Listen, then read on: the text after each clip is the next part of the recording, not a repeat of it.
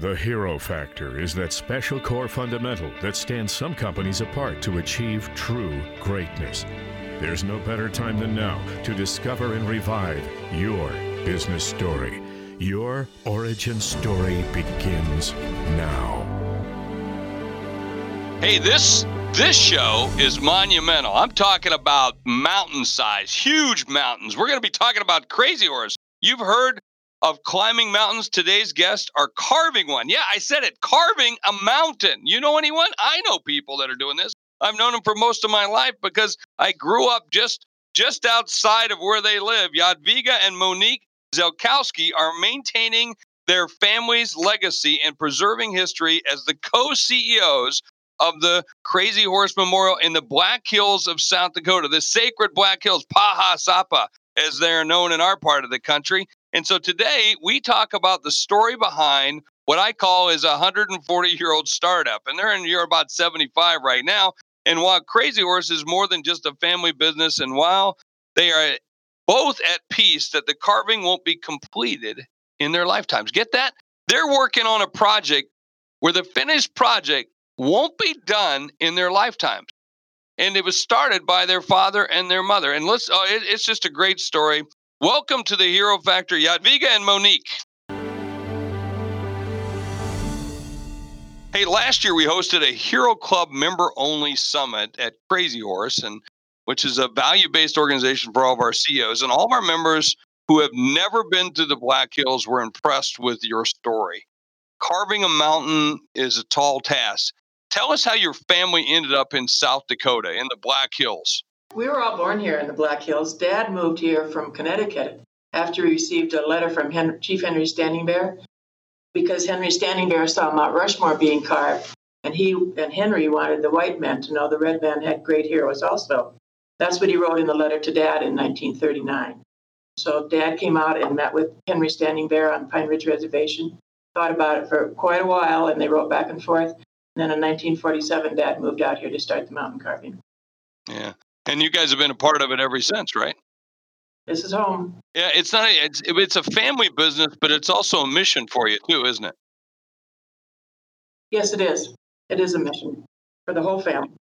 And so how do you drive that? I mean, what do you guys think of it in terms of when you say a mission? Like, I mean, you got to make payroll, you got to do those, but what's the overall piece of it that drives you more than the money? Well, the purpose of Crazy Horse Memorial is to have an Indian University of North America and the Indian Museum of North America. So the purpose in carving the mountain is a way to be able to build those facilities here and have the Indian University of North America in the Black Hills and be an asset to the Native American people and have young people go to college here and learn about all the choices there are in life and be able to accomplish many things that they dream about. That's awesome. Do you employ a lot of Native Americans?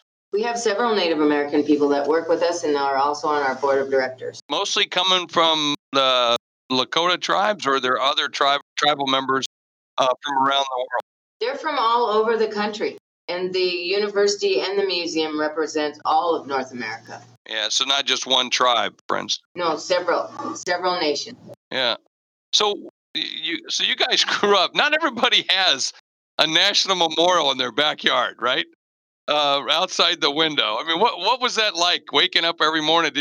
I'm just curious. Did you ever have it? Because you guys lived on site. Did you ever have people peeking in your windows sometime and just thinking, "Oh, you guys are part of the exhibit"? Well, no, I thought, I'm number 9, though, that everybody carved a mountain. This isn't different for us. This is just what we do. So, and yes, we've always had guests in our home ever since I can remember, and probably since Vigga can remember. Yeah, that's interesting. My father was in the military. I was stationed there at Ellsworth Air Force Base, and I just down the road from Crazy Horse and Custer. And you know, I went to a different school every single year growing up, and it was rare that. But although sometimes I would go back to a certain city or Air Force Base from time to time, like Warner Robins or South Dakota, we were stationed there a couple of times. And friends I knew then would move to Germany. Then I'd see them in Ohio or Columbus or something like that. And I remember I was talking about that life to someone, and my wife, who went to a one-room schoolhouse in Beersford, South Dakota, and then went to one school, stayed on the same property all of her life, And she says, yeah, yours was a weird life. And I'm going, no, yours is a weird life. And what you guys, are telling me, it's like, hey, what's normal for one person could seem kind of like bizarre or, weird to somebody else. But for you, that's home. Yeah, it still is home. Yeah. Yes, it is. But there's a lot more going on. The university and the young people's lives, over 280 young people's lives have been touched since the university started 10 years ago. There are a lot of moving parts now. It's much bigger and busier than it was when I was littler. Yeah, it has a lot more scale. I mean, you're measuring things with many more zeros at this point. Yes. These are all things that Dad and Mother talked to us about, described to us. That's the picture that was painted for us when we were young, is young people living in dormitories, going to class, doing their studies, playing lacrosse. And I'd say we're about 30 years from that. Did your mom and dad ever sit down and have conversations with you that you have a different responsibility than most children or most families? That, you're sitting here as the stewards of this, this dream. Did you have those kind of conversations like, hey, don't be screwing around. This is serious stuff. We're getting you prepared for this. Mother and Dad planted a lot of seeds, and a lot of it was what they did, and not just what they said, but what they did and how they did it. And Mother was particularly thoughtful that these are people's lives that you're dealing with, and that when she started the university 10 years ago, it was important that we had the wherewithal to continue down into the future, that you couldn't just start something and not be prepared to carry it on into the future, because these were young people's lives. Mm-hmm. And so by their actions, even more than their words, is just sticking to it and staying the course and not be led astray by every little idea that came along. I think their actions showed us that this was very serious and that you are making changes in the world, and you stay the course and you can make positive change. Are there things that you do now that you might make a change and you go, I can't do that because mom or dad wouldn't have liked it? Or, that's like they'd roll over in their grave if they knew you were doing these kinds of things now? Mother always said that Dad told her he can't carve the mountain from the grave. Yeah. But it is a new day. Like social media is extremely fast. And right. So that is something, you can't do it the way you used to do it, and you can't speak to it or address it the way it used to be, because it's just so fast. And so, no, there's things that you have to do differently because it is a different world. Yeah. But there are certain fundamental foundation steps that we will not change. And so I don't have to worry about Mother and Dad rolling over. Are those are the things kind of carved in stone, so to speak, as a pun here. Right. Never accepting federal money. Mm-hmm. Billboards. Stay true to the promise that was made all those years ago, and just carry on one day at a time, but with the future always in mind and how it's going to affect somebody else. Because You want it to be better than what it is now. When you're not here, you want it to be better for the next person. That's so. How many of you? I can't remember the number of brothers and sisters. How many in the family? Your generation? There are 10 of us. 10, and how many are working in the business? There's on the 4 mission? On site, and 4 of them live around on site, and then 3 of are the grandchildren, mm-hmm. and then there are a lot of other grandchildren that sometimes come and go that show interest.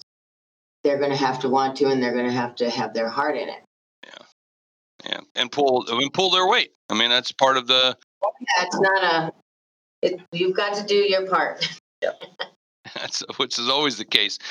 So now you guys have probably pretty much have held about every job there is at the memorial. Is that right? I could say yes, I guess. I can't say that, no. Not every job, yeah. But so what would growing up on the mountain? How did that shape you? How did that shape you in in you look at someone else's life, or you look at what somebody else's vocation, and how does that? How do you view that as different? Do you ever view it that way, or do you ever? Does it even dawn on you that it's so much different? We just grew up. If there's a job to be done, and then you can help get it done, or find the right person to do that, that you should just do that. Mm-hmm. So no, it's whatever needs to be done at the time you should do, or find the right person to do it, and that's just a way of life. What so? Thinking about these jobs, what was your favorite job before the one you've got now? What was the best job you ever had that, like, man, that was awesome. If dad or mom would let me do that, that's the cool one. I love so many of the things around here that I love them all. And so the one you're doing at the time. Yeah. I'm kind of like that in my life too. What, everybody says, what's your favorite one? I don't know. I haven't found it yet. Because they're all my favorite, right? It's like we're still looking. Yeah. It's a great life to be able to do all the things that we get to do, and we get to do that simply because that's the way we were brought up. Mm-hmm. To help and to work together and make things that are important be accomplished. So, how are you thinking? This is going to be a tough question, but I'm going to ask it. I know that you guys are similar in age to me. And as I look at my next phase of where I'm going to be in my life, I look at my legacy with my children. They work with me. How can I help them and what they need to do and how I might prepare them for their next phase of their lives of being their own CEOs, their own leaders, or being the best of whatever they want to do in that next phase of their life. How are you getting your children or the grandchildren ready for that next phase? Well, the three that work with us, you just, I think like what mother and dad did, you plant the seeds, you let them know what's available, and they're truly going to have to see what Crazy Horse Memorial is and what Korchak's heritage is and decide for themselves. And the right people will come along and the young people will decide, and you can't make somebody do something. Right. So you can just be the best that you can be and be a good role model. They'll choose. Mm-hmm. And it might even be that that's not the right choice, meaning you might have to look elsewhere, right? We can't always say that our children, I'm not saying that's the case, but just the learning piece. And I think you have that same philosophy. We'll put the right people in the right kinds of jobs regardless. And that's just something you have to think about as part of that process. Crazy Horse Memorial, the foundation, Dad set that up as a board of directors many years ago. So the foundation and the family work together. Mm-hmm. It is set up and designed that Crazy Horse will go forward. The right people will come along. It'll be nice that there are family members involved, but it also takes so many other people. And we have a huge family of people that aren't Ziolkowskis, because we have people here that have heart. And the staff that we work with and the executive management team and the board of directors. I mean, all of these people care about this place as if it's a part of them. I love that. Have heart, which is rooted in the values of what you've got. How do you got now with the family business? Sometimes that can be difficult. Like who's in charge? Who does this? It almost goes back to when we were 6 or 7 years old sometimes, How do you guys deal with that? I mean, I've seen you in operation. You seem to have a good, healthy respect for each other and what you do and and the way you do it. How do you deal with that with all the family members of who does what and how and who's in charge? Well, it was laid out really well, again, with mother and dad, and people just know who does what, and there are guidelines that we follow because the royalties go to the memorial, and we follow those guidelines because we want to be a good service to the foundation. And so those guidelines were set in place as well. Mm-hmm. So there's not much room for argument because we know how it's going to run and how it needs to run. If you do have an argument, how do you resolve it? I don't know. I'll have to think about that. So you don't have many, or you don't have many, or? No, we don't have any arguments. No, when we were littler, that's a different story. We were all younger. How many arguments did you have? Oh, I had a lot. Trust me. And sometimes they involve physical harm. I will tell you that as well. With my when we were younger, there was a lot of mischief, a lot of shenanigans, a lot of wrestling. Yeah. But now that you're older and more mature, you know, you tackle things differently. Yeah, you talk about it. Yeah, you talk about it. So less wrestling, less throwing of things, less name calling, and a whole bit. All that. That's good. Yeah, the communications is the most important piece. So that's the one thing we need to always remember, that that's available and just use it in the proper way. Yeah. So, Monique, I got a special question for you. You studied art around the world. I mean, you were in Italy, France. I mean, everywhere. And you're an artist yourself, and I know you've got your own pieces as well. How do you use that experience to carve a sculpture of this size? I mean, to me, it's almost not as artistic as is engineering, and certainly geography. You know, in terms of geology, because you really have to know the rocks, because those are moving and shifting and everything else. They're living, and although most people don't look at it like that, but they're living. That's the way I would describe it. So how do you use that experience to carve a sculpture of this size? Well, other people's sculpture, you study it and you see the shapes and the forms and the undercuts and what's pleasing to the eye. But, you know, this sculpture, Dad already did this. Mm-hmm. And so we're copying his sculpture. So you don't have to think too much. You know what it's supposed to look like. There's several of his pieces sitting around different scale model sizes. And so all those answers are right in front of you. And so we know what the mountain carving is going to look like. The work that we have is to pay attention to the geology and the seam lines and the undercuts and what Mother Nature is going to allow you to do with that weight and the dowels that you'll need.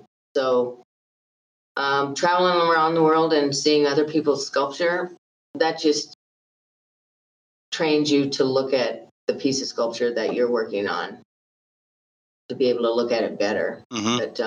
But that sculpture, we know what it's going to look like. Dad already did that. And that's our job, is to create his scale model up on that mountain.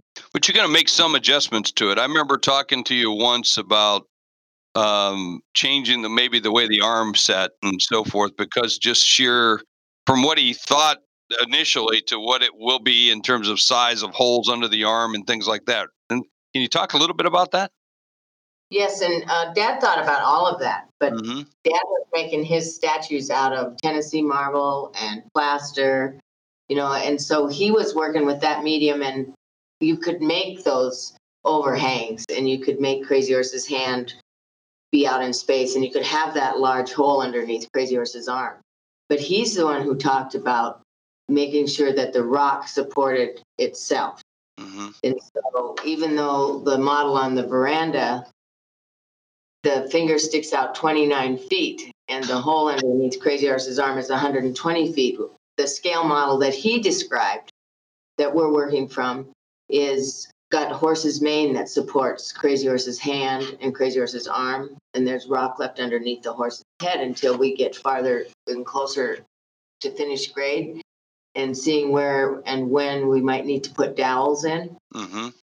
So as you carve the mountain, you'll pay attention to those seam lines. But Dad talked about those changes. He knew that. But when you're an artist and a sculptor, you're going to make the funnest piece you can with the material that you're working with. Right. So that's going to change. You have to innovate, adapt, or, mm-hmm. you know, I would say a change, adapt, or die in this case. But we don't want that to happen, but with what you're doing.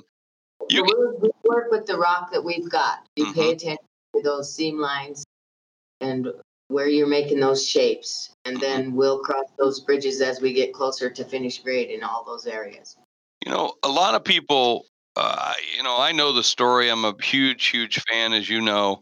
But a lot of people sometimes would be critical, and that they would say, my God, Crazy Horse, that's not done yet? They've been working on that for years. When are they finally going to finish it? I think that's probably the number one thing people ask you, right? Address that concern by people. What's important about Crazy Horse is the mountain is huge, and it's going to take a lot of years. And Dad thought at first he would carve the mountain, and all the monies that come in from the visitors on the highway and fundraising, those monies would then be funneled into the university. But when Mother became in charge, and the life was different, this is one of those changes that is different as life evolves. Mother was able to build the university and the museums. And so we can now carve the mountain the same time as run a university and have the museum. And so we're actually doing all three promises that were made right now in our lifetime, instead of just carving the mountain first and then the university. So Crazy Horse, even though it's taking a longer time, at this time we are accomplishing those three goals of Crazy Horse. And so is it taking a long time? Yes, but we're also accomplishing the university and the museum guidelines. And we don't take government money, and we don't force anyone to come in. And people are here because they want to be, and they believe in the project. And we're not hurting anyone, and we're keeping our word. So I think it's okay because we're doing what we promised, what Dad and Mother promised Henry Standing Bear that we would do. You know, I've described it a couple times. I said you're 75 years into halfway into a startup. You know, so you just got probably another 70 years or whatever it is. I think if you look at it at the spectrum, no one ever promised it was going to be done by X date, right? It's going to be finished when it's finished. Dad thought it would take him 30 years one time, and I think he regretted saying that. Yeah. He didn't realize how hard it was going to be here for many reasons, and that the fundraising and being able to carve the mountain. And again, it was a lot different back in 1948. Yeah. Can only imagine. A lot of people compare it to Mount Rushmore. Let's talk about comparison of size. What's the difference in size? Well, we try not to compare it to Mount Rushmore because I love Mount Rushmore too. Yeah. And Dad also felt that if it weren't for Gutzon Borglum carving Mount Rushmore in the Black Hills, he would never have been able to start carving a mountain to Crazy Horse in the Black Hills in that era. Yeah. And again, it's a beautiful piece of sculpture. And so both those entities, it opened the door for us to be able to carve this mountain. And but for comparison, the foreheads of Mount Rushmore would fit into Crazy Horse's head and hair. Just a massive difference. It's a massive difference. And in the sheer scale, I think they had 400 carvers. And how many carvers are you using? Well, we have a crew of 14 right now, and it'll be 16 in the summer. And we'll grow as we've got to spread out on the mountain because you can't work below each other and have to be falling apart. And I suppose maybe in 6 years, I'd like to see 26 people up there. Wow. And that doesn't sound like very many, but it's enough because you need to take the rock off slowly, and you need to carve it correctly, and you need to keep everyone safe, and you need to keep everyone safe. You know, you said safe. And one of the things I was impressed with talking to you the last time was the emphasis that you put on safety of your team and all the things that you do. Talk about that for a moment.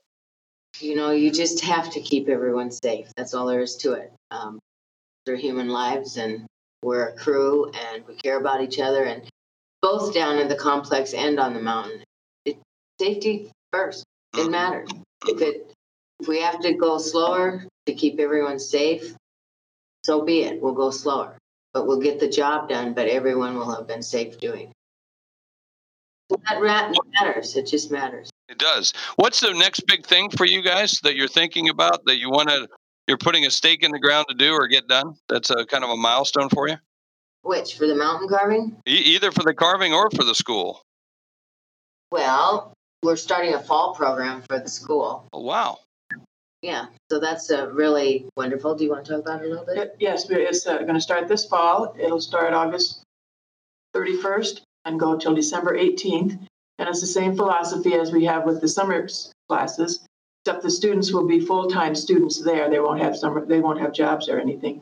But it's called Wizipan, which means the heart of the earth, means all things means all things are in the earth. And the people like that, it's a Lakota word.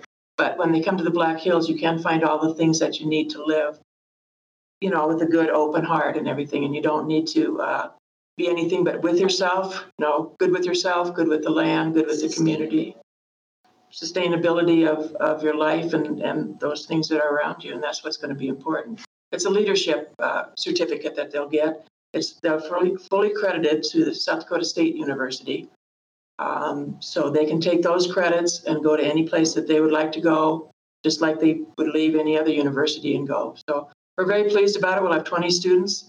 It's very exciting. It's just one more step in the things and the processes that, you know, Dad and Mom wanted. And, you know, we're just moving along. And the students are excited.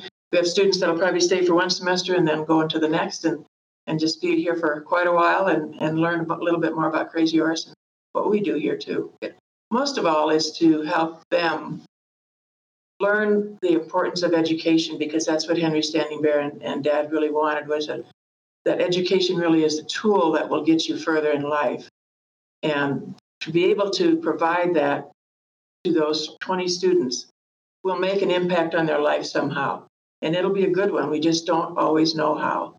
And maybe we never will. But then again, maybe we will.